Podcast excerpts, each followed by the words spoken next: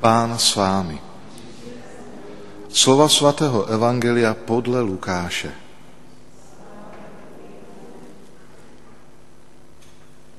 Když se farizeové zeptali Ježíše, kdy přijde Boží království, odpověděl jim. Boží království nepřichází tak, že by se to dalo pozorovat. Ani se nedá říci, hele, tady je, nebo tam je neboť Boží království je mezi vámi.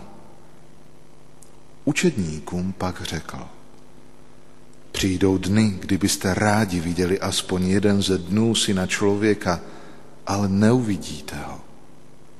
Budou vám říkat, hle tady je, hle tam. Neodcházejte a neběhejte za nimi, neboť jako blesk, když vyšlehne, zazáří od jednoho konce nebe až k druhému, tak to bude i se synem člověka v jeho den. Napřed však musí mnoho vytrpět a od tohoto pokolení být završen. Slyšeli jsme slovo Boží.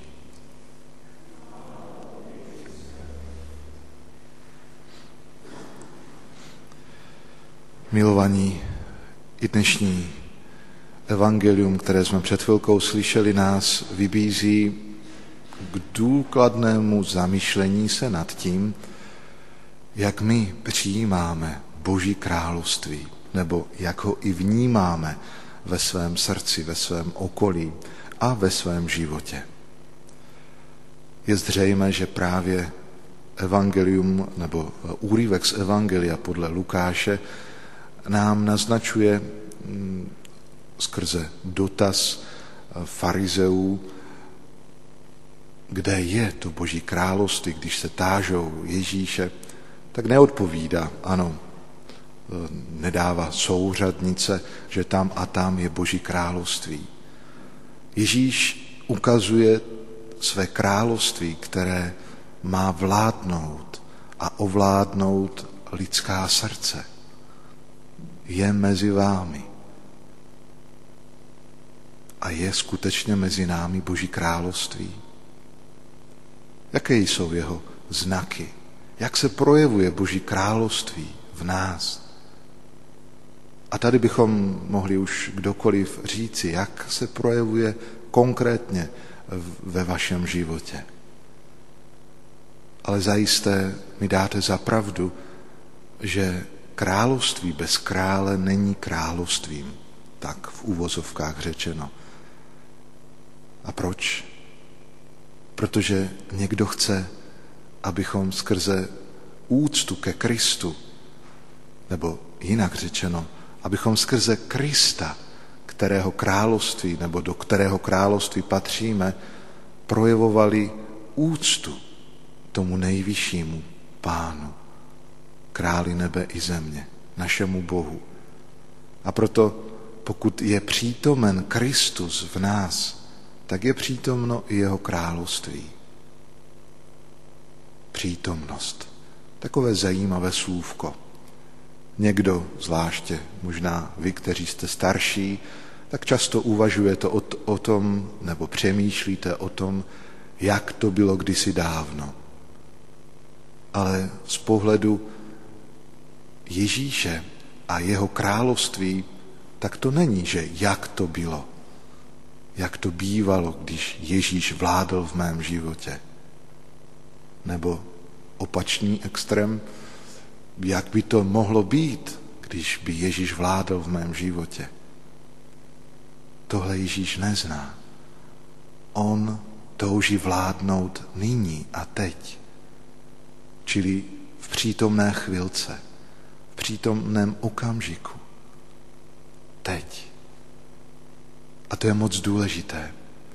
Dovolit Ježíši, aby vládl v mém srdci nyní. Ne kdysi, ne, že to už bylo nebo bude, ale on chce vládnout nyní.